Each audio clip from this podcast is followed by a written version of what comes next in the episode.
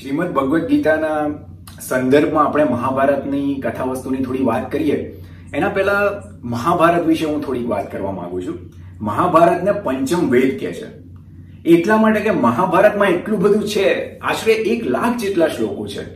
અને એ શ્લોકો એટલે એવું નહીં કે બસ ખાલી રચના કરવા માટે કરી દીધા છે. કારણ કે પહેલા કહ્યું એમ કે એના રચયિતા છે મહર્ષિ વેદ વ્યાસ અને એમનું પોતાનું તમે મહાત્મ્ય જોયું કે પરમાત્માનો અંશ જ છે અને વેદ વ્યાસની રચનાઓ તો તમે જુઓ. બ્રહ્મસૂત્રોની રચના એમણે કરી છે. મહાભારતની પણ રચના એમણે કરી છે. અને મહાભારતમાંથી તો કેટલું બધું આપણને મળે છે. જો ઘણા બધા સાહિત્યના ઘણા બધા એવા પ્રકાર છે, પણ મુખ્યત્વે આપણે સાહિત્યના પ્રકાર કહીએ ને તો મારા મતે ત્રણ પ્રકાર છે. એક છે વાર્તા પ્રધાન સાહિત્ય, કે જેમાં સ્ટોરી હોય. બીજું છે ભાવના પ્રધાન સાહિત્ય, કે જેમાં ભાવના હોય. જેમ કે ઘણી કવિતા હોય, આપણે વાંચીએ, આપણો ભાવ ક્રિએટ થાય. પણ એનાથી વિશેષ કશું નહીં. એમ તો ઘણા મૂવી પણ હોય છે. આપણે મૂવી જોતા જોતા ઘણા રડી પડે છે રાઈટ એ શું થયું? કે ભાવના તમારી એને વિકસાઈ અને ભાવનામાં તમને એને ખેંચી લીધા. પણ એમાં પછી આગળ કશું વિચારવાનું હોતું નથી. પણ જે ઉચ્ચ કોટીનું સાહિત્ય હોય ને, એ ચિંતન પ્રધાન હોય. એ તમને વિચારવા માટે મજબૂર કરે. તમારે ના વિચારવું હોય તોય તમારા મગજમાં એ ઠોસી ઠોસીને અમુક વિચારો નાખે. અને તમને વ્યથિત કરી નાખે. જો કોઈ ચિંતનશીલ, મનનશીલ વ્યક્તિ હોય ને એમના પરિવર્તન ઘણા નથી કહેતા કે મેં આ જોયું, મેં આ વાંચ્યું, તો એનાથી પછી એવો ખળભળાટ થયો.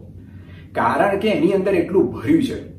અને આપણે નથી કહેતા કે ગીતા સમક્ષ જેટલી વાર જઈએ, ઘણા એવા પુસ્તકો હોય છે, એની સમક્ષ જેટલી વાર જઈએ, વિવેકાનંદના પ્રવચનો જેટલી વાર સાંભળીએ, ઉપનિષદો જેટલી વાર આપણે એનું અધ્યયન કરીએ, કંઈક ને કંઈક નવું જ જોવા મળે, જાણવા મળે, અનુભૂતિ. એકનો એક જ શ્લોક હોય. આજીવન ગણગણ્યા કરો. રોજ નવી અનુભૂતિ. ક્યાંથી આવીએ? કારણ કે એ બધું એમાં એ રીતે ભરેલું છે. તો મહાભારતમાં તો એક લાખ શ્લોક છે. ખાલી કહેવા ખાતર નથી કહ્યું, ખાલી કથા વસ્તુ નથી, ભાવના પ્રધાન નથી, પણ એટલું બધું ચિંતન ભર્યું છે. કારણ કે એમાંથી શું શું બહાર આવ્યું છે તો તમે જુઓ, ભગવદ્ ગીતાની તો આપણે વાત કરવાના જ છીએ. જોડે જોડે વિદુર નીતિ, શ્રી કૃષ્ણ, વિષ્ણુ સહસ્ત્ર નામ, એ પણ મહાભારતમાંથી આવે છે. ધૌમ્ય મુનિનો ઉપદેશ, યક્ષ અને યુધિષ્ઠિરનો સંવાદ, આવે તો કેટ કેટલી વસ્તુ છે. જેમ વાર્તાઓ ચાલતી જાય ચાલતી જાય એમ પાત્રો ઉભરાતા જાય. અને પાત્રો પણ એવું નહીં કે ખાલી બનાવવા ખાતર પાત્રો બનાવી દીધા છે. એક એક પાત્રને ઊભા કર્યા છે. અને એ પાત્ર પણ એમાં બહુ આયામી હોય. કારણ કે સંસાર બહુ આયામી છે. બે કે ત્રણ કે પાંચ પાત્રોમાં સંસાર આવી જતો નથી. એટલા માટે જ એમ કે છે કે સંસારમાં જે કંઈ છે, મહાભારતમાં તો છે જ. એવું હશે કે મહાભારતે કીધેલું છે, પણ હજુ કદાચ સંસારમાં બન્યું નથી.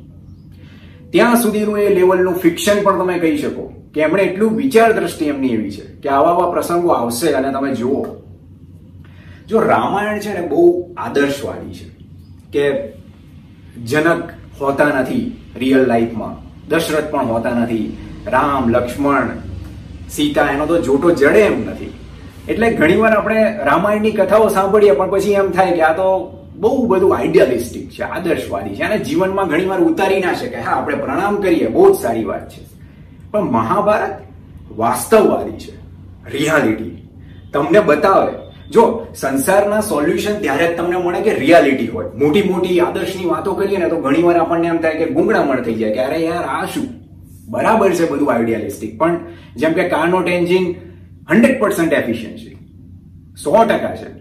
પણ એ વ્યવહારમાં મૂકવું જ શક્ય નથી તો પછી એનો કોઈ મતલબ થતો નથી. એટલા માટે જ મહર્ષિ વેદ વ્યાસે મહાભારતનું સર્જન જ એ રીતે કર્યું છે. પાત્રો પાત્રો એવી રીતે બનાવે છે ને કે એમાં બધું જ આવી જાય. બધી જ જાતના પાત્રો આવે. એટલે એમાંથી તમે ઉપદેશો લીધા જ કરો, લીધા જ કરો. અને શ્લોકો પણ કેવા, તમે ગણગણ્યા જ કરો.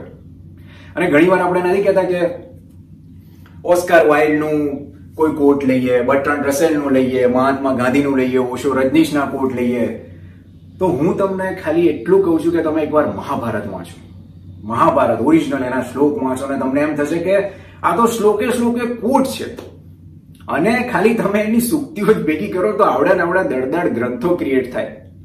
અને એ પણ એવું કે જે ખરેખર તમને કંઈક તમારામાં તમારી જે ઉણપ હોય ને એને પૂરી કરતું જાય. જેમ જેમ તમે વાંચો ને એમ તમે ભરાતા જાઓ. એક સાતત્યથી અને એક સાચી દિશાથી. એવું નહીં કે ફક્ત વાંચવા માટે વાંચી લીધું જો મહાભારતની જે કથા છે ને, મારા મતે તો મહાભારતની કથાઓ થવી જોઈએ.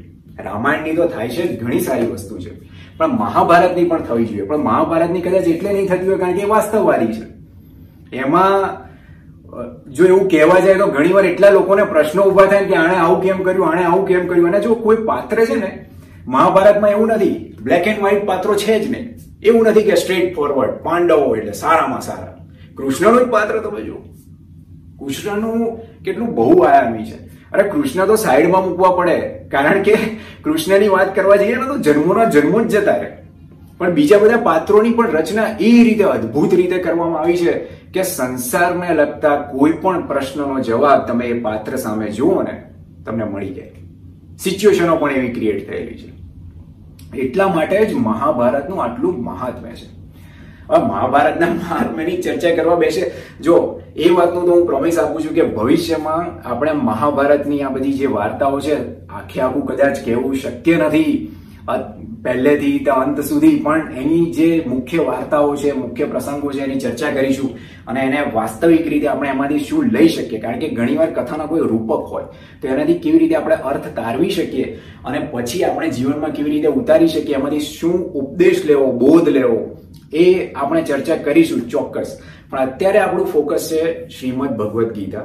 એટલે આપણે એના પર ફોકસ કરીશું. અને મહાભારતની વાત હું એ રીતે કહીશ, સંક્ષિપ્તમાં, કે જેથી કરીને એવું ના લાગે કે ભગવદ્ ગીતામાં પહેલા જ અધ્યાયમાં આપણે રણભૂમિમાં ક્યાંથી આવી ગયા બધા પાત્રો કોણ છે? એટલે સંક્ષિપ્તમાં વાત કરીશ હવે મારે મારી સેલ્ફને બહુ કંટ્રોલમાં રાખવી પડશે. કારણ કે મહાભારત છે જ એવું કે એનું એનાલિસિસ કરતા કરતા તમે થાકો નહીં. એટલે એનાલિસિસનો જે પાર્ટ છે ને મારે થોડો મ્યુટ રાખવો પડશે, કારણ કે મારે ખાલી કથા વસ્તુ કહેવી છે.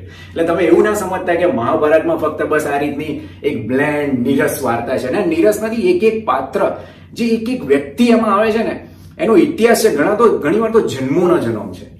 કે આ વ્યક્તિ આ જન્મમાં આવી તો એ કેમ એ રીતે આવી છે? એના આગળના જન્મોની વાર્તા ઋષિમુનિઓના જન્મોની વાર્તા બધાની જ છે. એટલા માટે જ એમાં આટલા લાખેક શ્લોક છે. અને એ રીતે એને બનાવવામાં આવ્યું છે કે સંસાર એમાંથી આ બધું લીધા કરે. જો મહાભારતની રચના, એવું નથી રામાયણ, મહાભારત આજે આપણે પવિત્ર ગ્રંથો કહીએ છીએ એટલે એવું નહીં કે બસ, એને પ્રણામ કરીને, દર્શન કરીને નીકળી જવું. ના, એના માટે નથી. એ વાંચવાના, સમજવાના, મનન, ચિંતન, આ બધું કરવાનું. એનાથી તમારી આંખો ઉઘડવી જોઈએ. આંખો બંધ કરીને આમ હાથ જોડીને બેસી નહીં રહેવાનું. આંખો ખોલવી જોઈએ, હૃદય ખોલવું જોઈએ. અને એ તમે સાંભળો, એ તમે જુઓ, તો પછી તમારા હાથ એટલા બળવાન થવા જોઈએ, કારણ કે એ તમને ઊભા થવાની વાત કરે છે. જો ગીતામાં તો અર્જુનને ઊભા કરવાની વાત છે જ, પણ મહાભારતમાં દરેક પાત્રને પ્રોબ્લેમ તો બધાને છે. કર્ણને પ્રોબ્લેમ છે, દુર્યોધનને પ્રોબ્લેમ છે, પાંડવોને પ્રોબ્લેમ છે, કૃષ્ણના પણ પોતાના પ્રોબ્લેમ્સ છે. પણ કોઈ પણ પાત્ર ભાગી નથી જતું. મહાભારતની એ બહુ મોટામાં મોટી શીખ છે. અને એ પણ કેવી રીતે? તમારા જે કઈ પ્રોબ્લેમ છે એનો પરાક્રમથી સામનો કરો. અને એક્ઝામ્પલ પણ તમે જુઓ. કે અંબા છે. શિખંડીના રૂપમાં ત્રણ જન્મો પછી આવે છે. જન્મો જન્મો સુધી એ વ્યક્તિઓ છોડતા નથી. કે મેં એક વસ્તુ નક્કી કરી છે કે ભીષ્મનો નાશ કરીશ તો કરીશ જ. જયદ્રથ પાછો આવે છે. કેવા તો કેટલા કેટલા એક્ઝામ્પલ છે.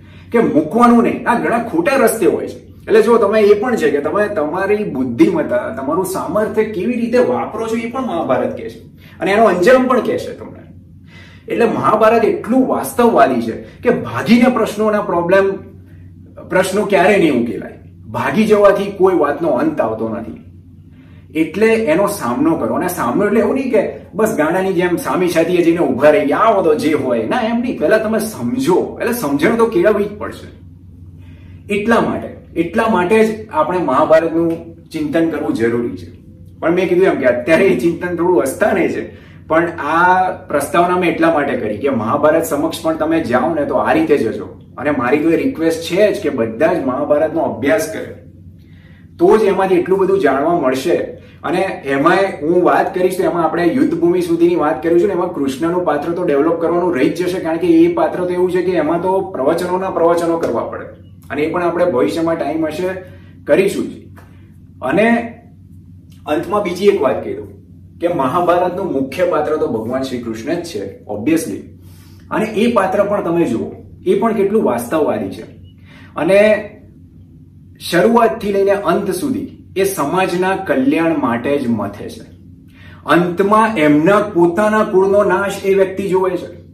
અને તો પણ વ્યથિત થતા નથી. એ જ સ્થિત પ્રજ્ઞની અવસ્થામાં છેલ્લા એમના શબ્દો હતા કે અર્જુનને બોલાવો. અને જે સ્ત્રીઓ છે, બાળકો છે અને વૃદ્ધો છે, એમનું રક્ષણ કરવાનું કોણ? એમને પાછા હસ્તિનાપુર લઈ જાઓ. કારણ કે હવે અહીંયા કુળનો વિનાશ થઈ રહ્યો છે.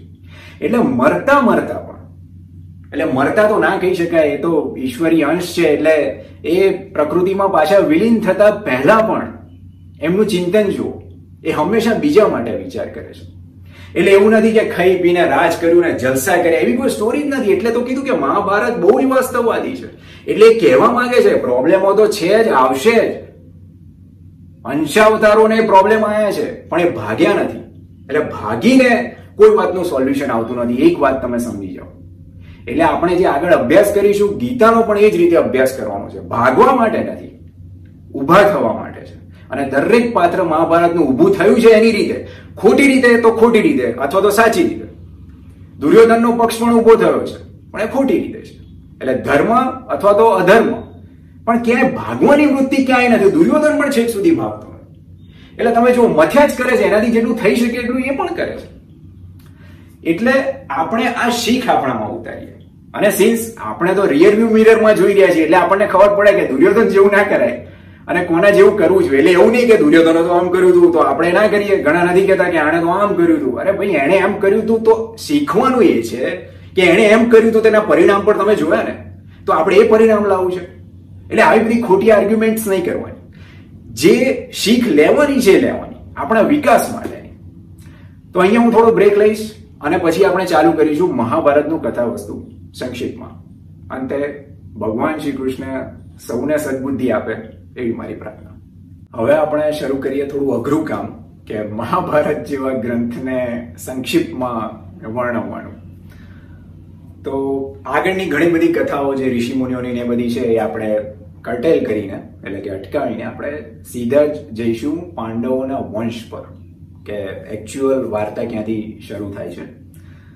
તો વંશ આ રીતે શરૂ થાય છે પાંડવોનો. પહેલા જ દુષ્યંત અને શકુંતલાથી. દુષ્યંત અને શકુંતલાની સ્ટોરી ઘણા બધાને ખબર હશે, કે શકુંતલા વિશ્વામિત્ર અને મેનકાથી જન્મેલી પુત્રી હોય છે, અને એનો કણવના આશ્રમમાં ઉછેર થયો હોય છે ને પછી દુષ્યંત રાજા જોડે એના લગ્ન થાય છે. એમનો પુત્ર હતો ભરત. ભરતના નામ પરથી એવું કહેવાય છે કે આ પ્રદેશનું નામ ભારત પડ્યું છે. અને ભરત બહુ પ્રતાપી હતો. હવે ભરતને હતી ત્રણ રાણીઓ. ત્રણ રાણીથી એના થયા નવ પુત્રો. પણ જો ઘણીવાર પુત્ર ના હોય ને, એના કરતા અપલક્ષણા અથવા તો કુપુત્ર હોય અથવા તો પોતાની એક્સપેક્ટેશન પ્રમાણેના પુત્રો ના હોય ને, એનું દુઃખ પિતાને બહુ હોય. કારણ કે ભરત જેવો આટલો મોટો સમ્રાટ છે અને પુત્રો એને એવું લાગે કે આ એ સંભાળી નહીં શકે, તો એનું એને દુઃખ સતત રહ્યા કરે. એટલે રાણીઓને જ્યારે આ ખબર પડી કે ભરત પોતાના પુત્રોથી સંતુષ્ટ નથી, તો ત્રણેય રાણીઓએ નવ પુત્રોની હત્યા કરી. પછી ભરતને મળ્યા ભારદ્વાજ ઋષિ. ભારદ્વાજ ઋષિના આશીર્વાદથી એમને એક પુત્ર થયો અને એનું નામ હતું ભૂમન્યુ. ભૂમન્યુ પણ પ્રતાપી રાજા હતા. ભૂમન્યુનો પુત્ર થયો સુહોત્ર. સુહોત્રનો પુત્ર થયો અજમીર. એટલે જો હું પુત્ર થયો જેમ જ્યારે કહું છું ત્યારે એવું નથી કે એક જ પુત્ર. ઘણીવાર ચાર પાંચ પુત્ર હોય એમાંથી જેને યુવરાજ બનાવવામાં આવે અને જે રાજ્યની ધુરા સંભાળે અને જે વંશને આગળ લઈ જાય, એનું જ આપણે અત્યારે નામ લઈએ છીએ. મહાભારતમાં તો બધાના નામ છે કોણ, કોની પત્ની, ક્યાંથી અને એ જન્મ કેમ થયો, એની એ વાતો છે. પણ આપણે સંક્ષેપમાં એટલે હવે વંશ આવ્યો સુહોત્ર અને સુહોત્રથી અજમેર સુધી. અજમેરને ત્રણ રાણી હતી. એમાં પહેલી જે ધુમિની રાણી હતી, એનાથી પુત્ર થયો વૃક્ષ. બીજી રાણી નીલ હતી, એનાથી પુત્ર થયો દુષ્યંત. અને ત્રીજી રાણી જે હતી પરમેષ્ટી એનાથી ત્રણ પુત્ર થયા. જહન, વ્રજન અને રૂપિણ. આ નીલ અને પરમેષ્ટી આ બે રાણીના, એટલે ચાર જે પુત્રો થયા, એનો જે વંશ છે એ પાંચાલ કહેવાય. એટલે કદાચ તમને ખ્યાલ હોય તો દ્રૌપદી પાંચાલી હતી, પાંડવોની પત્ની. અને જે વૃક્ષ છે, એનો પુત્ર થયો સંવર્ણ. હવે સંવર્ણનના કાળમાં પ્રજામાં કતલેઆમ થઈ, કુદરતી આપત્તિઓ આવી, ઘણા બધા વિઘ્નો આવ્યા, અને એનું રાજ્ય નબળું પડ્યું. હવે જ્યારે રાજ્ય નબળું પડ્યું તો પાંચાલ નરેશ એના પર આક્રમણ કરીને રાજ્ય બચાવી પડ્યું. હવે જો આ સંવર્ણનની સ્ટોરી છે ને, થોડી ચાણક્ય અને ચંદ્રગુપ્ત જેવી છે. એટલે આપણે એમ તો ના કહી શકીએ, ખરેખર તો ચાણક્ય અને ચંદ્રગુપ્તની સ્ટોરી આના જેવી છે એવું કહી શકાય. કારણ કે સંવર્ણન પછી ભટકતા ભટકતા એને મળ્યા વશિષ્ઠ ઋષિ. વશિષ્ઠ ઋષિએ નહીં ફક્ત એના રાજ્ય પાછું અપાવ્યું, પણ એને ચક્રવર્તી રાજા બનાવ્યો. સંવર્ણનને. હવે એકચ્યુઅલી પાંડવોનો જે આપણે કહીએ છીએ કે ગુરુ વંશ એ હવે શરૂ થાય છે. કારણ કે સંવર્ણનો જે પુત્ર હતો, એનું નામ હતું ગુરુ. એટલે આપણે કહીએ છીએ કે કુરુક્ષેત્ર અને ગુરુ વંશ. હવે ગુરુ વંશ એકચ્યુઅલી અહીંથી કહેવાય છે અને અહીંથી આવે. ગુરુને જે પુત્રો હતા, એમાંથી પ્રતિપ નામનો પુત્ર ઘણો પ્રતાપી હતો, એટલે એને રાજા બનાવવામાં આવ્યો. અને પ્રતિપ પછી આવે શાંતનુ. પ્રતિપ શાંતનુની સ્ટોરી પણ થોડી સમજવા જેવી છે, એટલે હું બહુ નહીં કહું, પણ એક શોર્ટમાં કહીશ, કારણ કે શાંતનુ એ ભાગીરથી ગંગા જોડે લગ્ન કર્યા હતા. પણ હકીકતમાં વાર્તા એવી છે કે ગંગાને લગ્ન કરવા હતા પ્રતિક સાથે. પ્રતિકને એકવાર સંધ્યા કરતા જોઈને ગંગાને એમ થયું કે આવાના જેવો પ્રતાપી પુરુષ. પણ પ્રતિપે એ પ્રસ્તાવ સ્વીકાર ના કર્યો અને એમ કીધું કે મારા પુત્ર જોડે તું લગ્ન કરજે. એટલે ગંગાએ કચવાતા મને પણ એનો સ્વીકાર કર્યો અને એ જતા જતા પુત્ર શાંતનુને કહી ગયા હતા કે જ્યારે પણ ગંગા આવે તો ત્યારે એનો અસ્વીકાર ના કરતો. એટલા માટે શાંતનુએ લગ્ન કર્યા ગંગા સાથે. ગંગાથી એમને એક મુખ્ય પુત્ર થયો એનું નામ હતું દેવવ્રત. આ દેવવ્રત જે છે, એ જ આગળ જતા ભીષ્મ પિતામાં જે આપણે કહીએ ભીષ્મ પિતામાના નામથી એ ફેમસ છે. શાંતનુએ ફક્ત ને ફક્ત ગંગા સાથે લગ્ન નથી કર્યા. ગંગા સાથે લગ્ન કર્યા પછી દેવવ્રત પુત્ર થયો, પછી પુત્ર સોંપીને ગંગા ચાલી જાય છે. પછી શાંતનુએ બીજા લગ્ન કર્યા સત્યવતી સાથે. સત્યવતીની વાર્તા થોડીક સમજવા જેવી છે, કારણ કે એ ઉપયોગી છે અને મહાભારતમાં આગળ આવે છે, કારણ કે મહાભારતના સંકલન કરતા અથવા તો એના રચયિતા જે મહર્ષિ વેદવ્યાસ છે, એ સત્યવતીના પુત્ર છે. સત્યવતી અને ઋષિ પારાશર એ બેથી જે પુત્ર થયો, એનું નામ છે વેદવ્યાસ. હવે સત્યવતી મેરિડ નહોતી પારાશર સાથે, પણ એમને જે પુત્ર થયો, એનું નામ છે વેદવ્યાસ. ત્યારે પારાશર જતા જતા ઋષિ છે એટલે એને લઈને નથી જતા, પણ એમ કે છે કે ભવિષ્ય તારું સારું રહેશે અને તું રાજકુળમાં જઈશ. એટલે જ્યારે શાંતનુ સત્યવતી સાથે લગ્નનો પ્રસ્તાવ કરે છે, ત્યારે એના પિતા એક શરત મૂકે છે કે તમારે તો પહેલેથી એક પુત્ર છે જ, કે જેનું નામ છે દેવવ્રત. તો એનો જ વંશ આગળ વધશે ને. પણ મારે તો પુત્રીની કુંડળીમાં જ લખેલું છે કે આ તો રાજ કરશે, કે એના વંશજો જ રાજ ચલાવશે. તો હવે એ તો શક્ય નથી. એટલે પિતા શાંતનુ દ્વિધામાં રહેવા માંડ્યા અને દેવવ્રતને ખબર પડી. એટલે દેવવ્રતે એમને મનાવ્યા અને ત્યારે એમણે જે પ્રતિજ્ઞા કરી, એના લીધે એવું કહેવાય છે કે એમનું નામ પડ્યું ભીષ્મ. કારણ કે એ પ્રતિજ્ઞા કઠોર હતી કે આજીવન હું બ્રહ્મચર્યનું પાલન કરીશ. હું લગ્ન નહીં કરું, મારો કોઈ વંશ નહીં હોય, જેથી કરીને સત્યવતીનો જ વંશ ચાલે. હવે મેં એનાલિસિસ ના કરવાનું પ્રણ લીધું હતું, પણ અમુક વાર કેવું છે કે જો જ્યારે પિતાના લગ્ન માટે પુત્રએ પ્રતિજ્ઞાઓ કરવી પડે ને, ત્યારે સમજી જવાનું કે કળિયુગ આવી ગયો છે. અને ત્યારે પછી એના દુષ્પરિણામો ચાલુ થાય છે. એટલે આ બધી વાતો મહાભારતમાંથી સમજવા જેવી છે. અને આવું બને જ છે કે જ્યારે, એટલે પુત્રએ તો ખરેખર પિતાને કેવું જોઈએ કે હવે તમારો વાન પ્રશ્નો સમય થયો છે, પાછા તમે આ સંસારમાં ક્યાં આવા બધા ચક્રો ગુમાવો છો? પણ અહીંયા ભીષ્મએ પ્રતિજ્ઞા કરી કે એમનો વંશ નહીં ચાલે, જેથી કરીને શાંતનુ અને સત્યવતીના લગ્ન થયા. શાંતનુ અને સત્યવતીના લગ્નથી બે પુત્રો થયા. બે પુત્રોમાં એક પુત્રનું નામ વિચિત્ર વીર્ય, બીજાનું ચિત્રાંગત ચિત્રાંગત તો યુવાવસ્થામાં જ મૃત્યુ પામ્યા. વિચિત્ર વીર્યના લગ્નની જ્યારે વાત આવી ત્યારે ભીષ્મએ ત્રણ કન્યાઓનું અપહરણ કર્યું. કાશીરાજની ત્રણ કન્યા, અંબા, અંબિકા અને અંબાલિકા. એમાંથી અંબાએ તો એમ કહી દીધું કે હું તો મનથી કોઈક બીજાને વરી ચૂકી છું એટલે હું યોગ્ય નથી. અને ભીષ્મએ સ્વીકાર્યું અને એને જવા દીધી. આ પણ સમજવા જેવું છે કે અંબા જ્યારે પાછી જાય છે રાજા જોડે ત્યારે એમ કે છે કે ભાઈ, તારો તો હું સ્વીકાર કરી શકું એમ નથી, કારણ કે તારું અપહરણ થઈ ચૂક્યું છે. એટલે તું ખરેખર એમ નહીં કહેવાય. હવે આ તો ના ઘરના, ના ઘાટના જેવું થયું. ઘણા નથી હોતા કે ફિલ્મ સ્ટારો જોડે લગ્ન કરવા માટે ઘર છોડીને ભાગી જાય. પછી ત્યાં જઈને ખબર પડે કે એ રિયલ હીરો તો નથી, એટલે હીરોગીરી કઈ કરી શકે એમ નથી, ને એટલે ઘરના પણ ના રહે, ને ઘાટના પણ ના રહે. આવી બધી ઘટનાઓ બનતી હોય એટલે જો આ બધું શીખવાનું છે કે કોઈ પણ પગલા ભરો તો એના પહેલા તમારે વિચારી લેવું જોઈએ. તો પાછી અંબા આવે છે ને પછી એમ કે છે કે હવે તમે મારો સ્વીકાર કરો.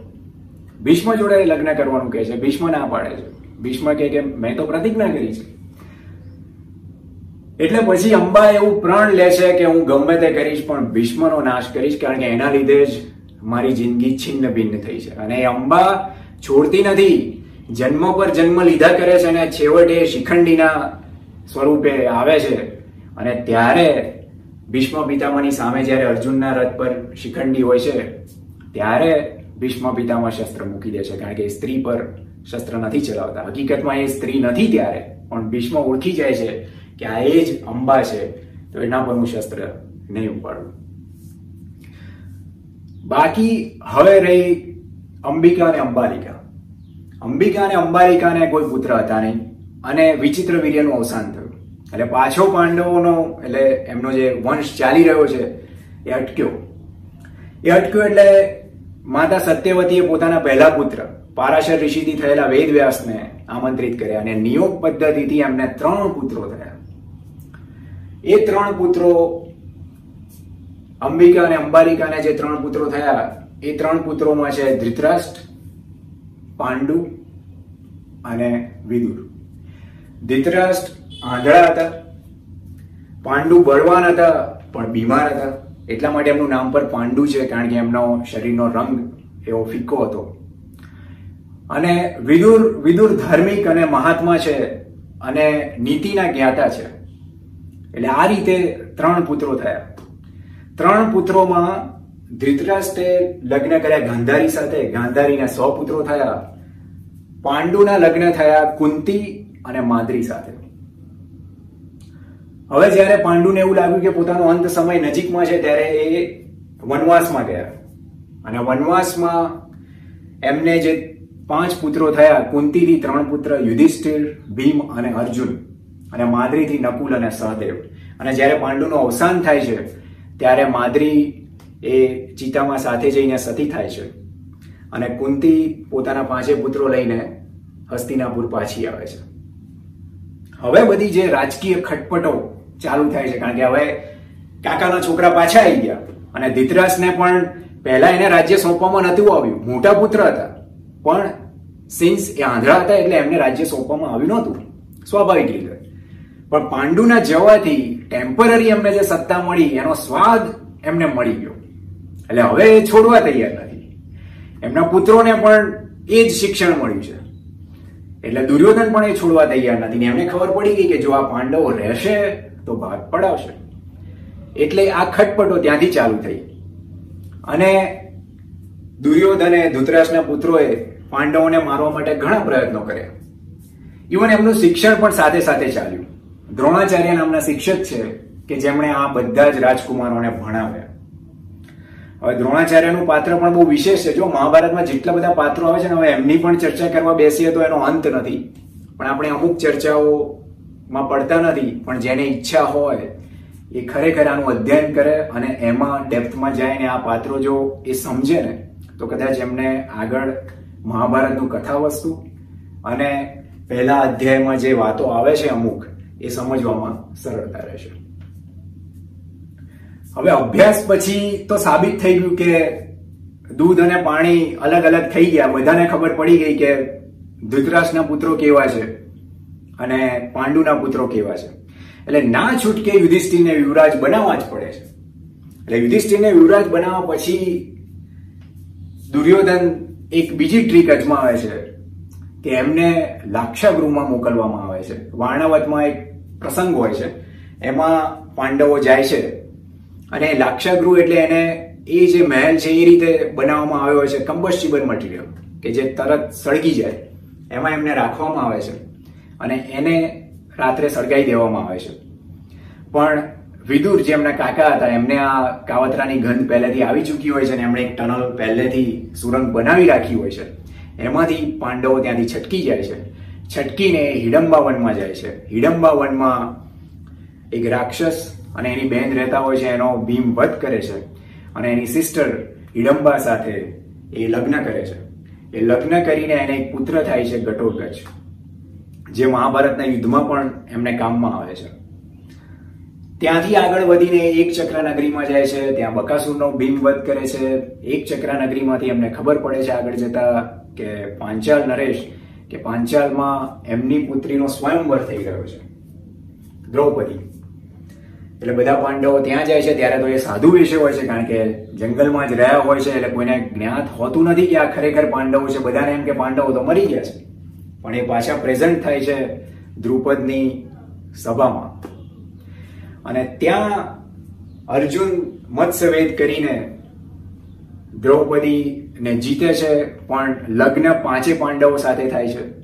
હવે જો જે વ્યક્તિને પહેલેથી જ અણબના હોય ને કોઈ વ્યક્તિ ના ગમતી હોય, જેના પ્રત્યે દ્વેષ હોય, એ જેમ જેમ આગળ વધતો જાય એમ દ્વેષ ઘટે નહીં, ઉપરથી દ્વેષ વધ્યા કરે.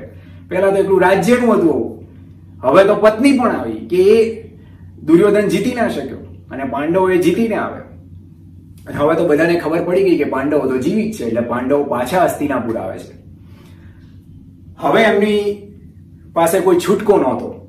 એટલે હવે તો રાજ્ય આપવું જ પડે. એટલે રાજ્ય હવે પૂરેપૂરું અપાય એવું નથી. દુર્યોધન પણ ધમકી આપે છે કે, પપ્પા, હું આત્મહત્યા કરી લઈશ, જો મને રાજ્ય નહીં મળે. તો જો આ છોકરાઓની ખોટી જીદ પૂરી કરવામાં આ દશા અહીંને બેસે.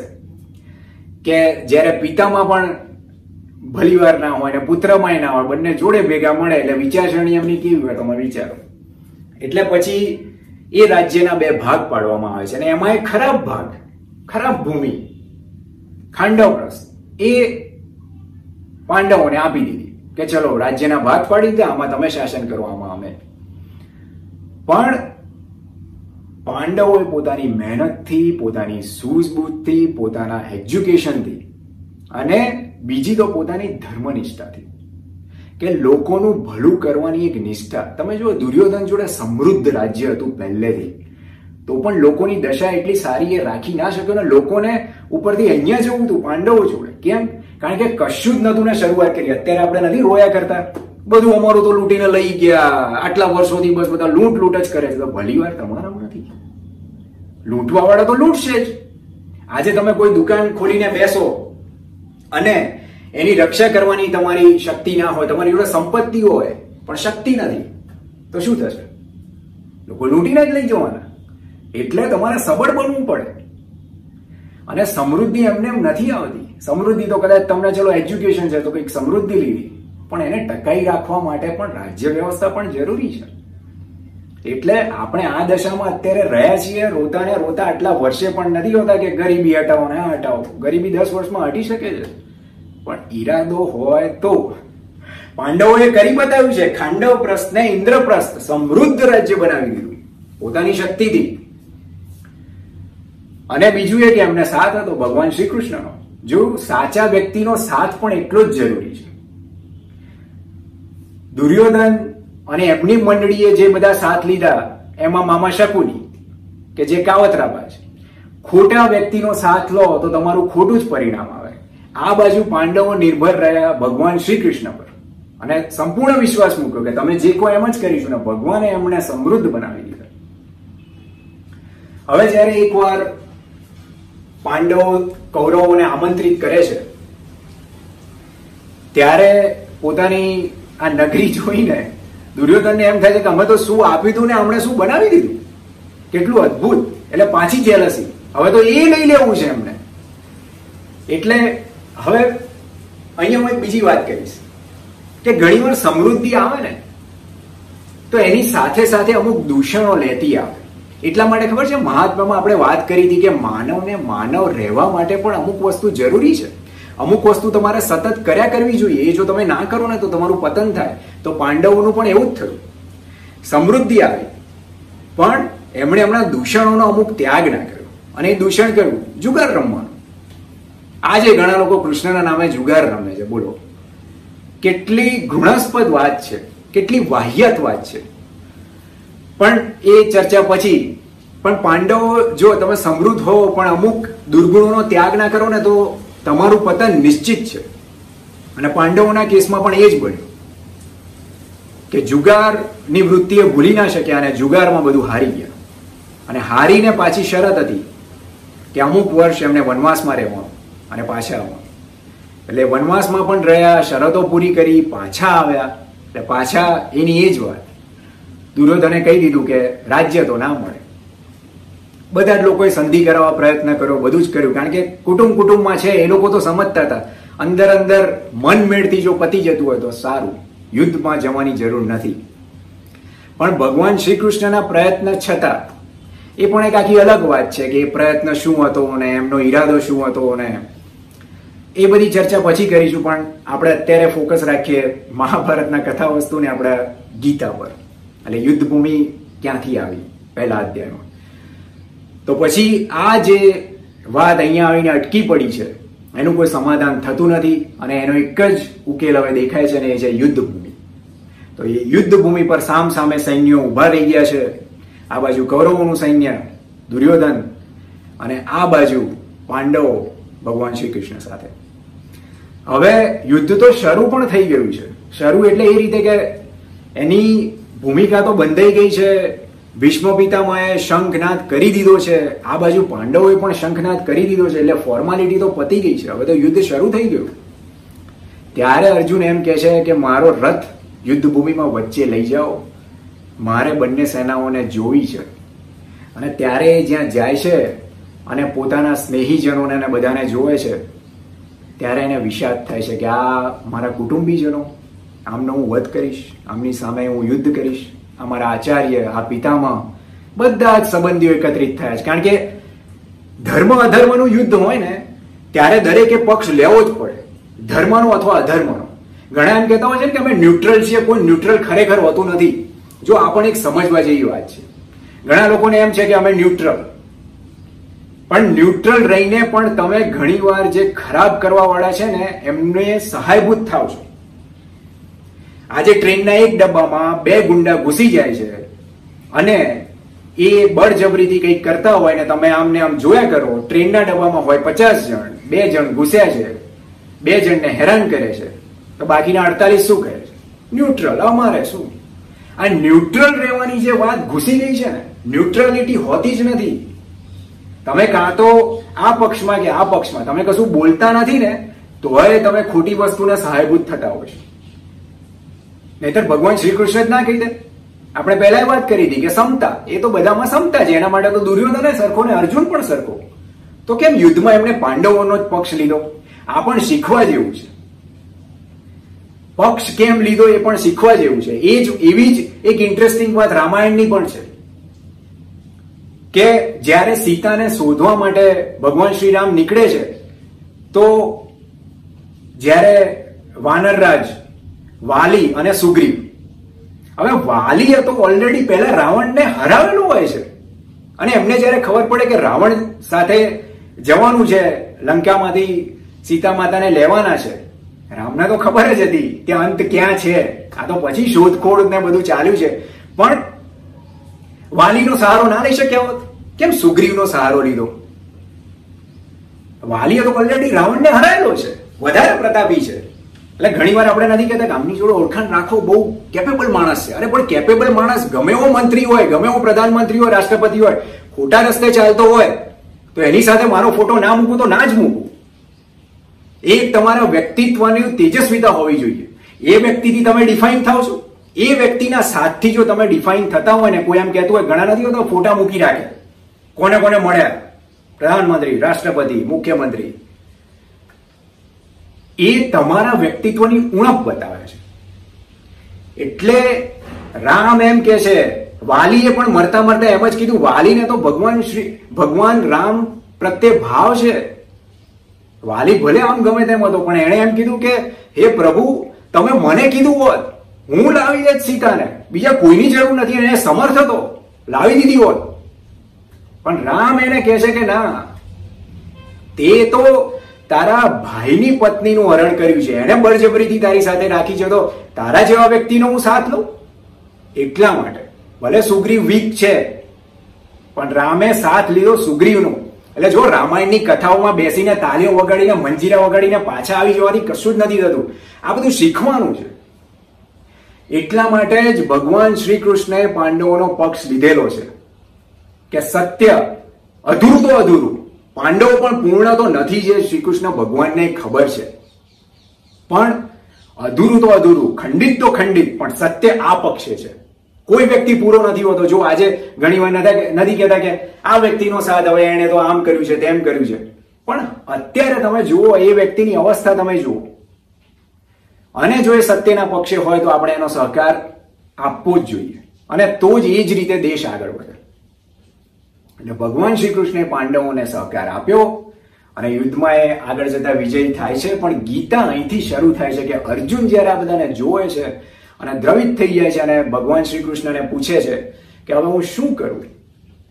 ત્યારે એના ઉત્તરમાં ભગવાન આ ગીતા રૂપી જ્ઞાન એને આપે છે કે જેમાં વ્યવહારિક સત્ય પણ આવી ગયા અને આધ્યાત્મિક સત્યો પણ આવી ગયા. હવે ઘણા કહે કે આટલી બધી લંબાણથી આ બધી ચર્ચાઓ ગીતાની ક્યાં કરવાની જરૂર હતી યુદ્ધ ભૂમિમાં? તો એનો જવાબ હું તમને આપીશ. પણ જ્યારે આપણે ગીતાનો અધ્યાય ચાલુ કરીએ ત્યારે, એટલે હવે આપણે નેક્સ્ટ વાત કરીશું. ગીતાનો પ્રથમ અધ્યાય, અર્જુન વિષાદ યોગ અને એનો પહેલો શ્લોક. પણ જતા જતા એક વાત કરી દઉં કે મહાભારતની સ્ટોરી અહીંથી અટકતી નથી. મેં કીધું એમ કે આ એવું નથી કે ખાધું પીધું ને રાજ કર્યું. યુદ્ધ તો પાંડવો જીતે જ છે, પછી એમને શોક થાય છે. અને એમાંથી આગળ વધે છે. ભગવાન શ્રી કૃષ્ણ પાછા જોડે જોડે જ રહે છે. એમને ખબર છે કે હવે કાઉન્સેલિંગની ઉપરથી હવે વધારે જરૂર છે કે બધા જતા રહ્યા. હવે શું થશે? જોડે રહે છે. અને એમ નહીં કે બસ રાજ્ય છે, જલસા કરો.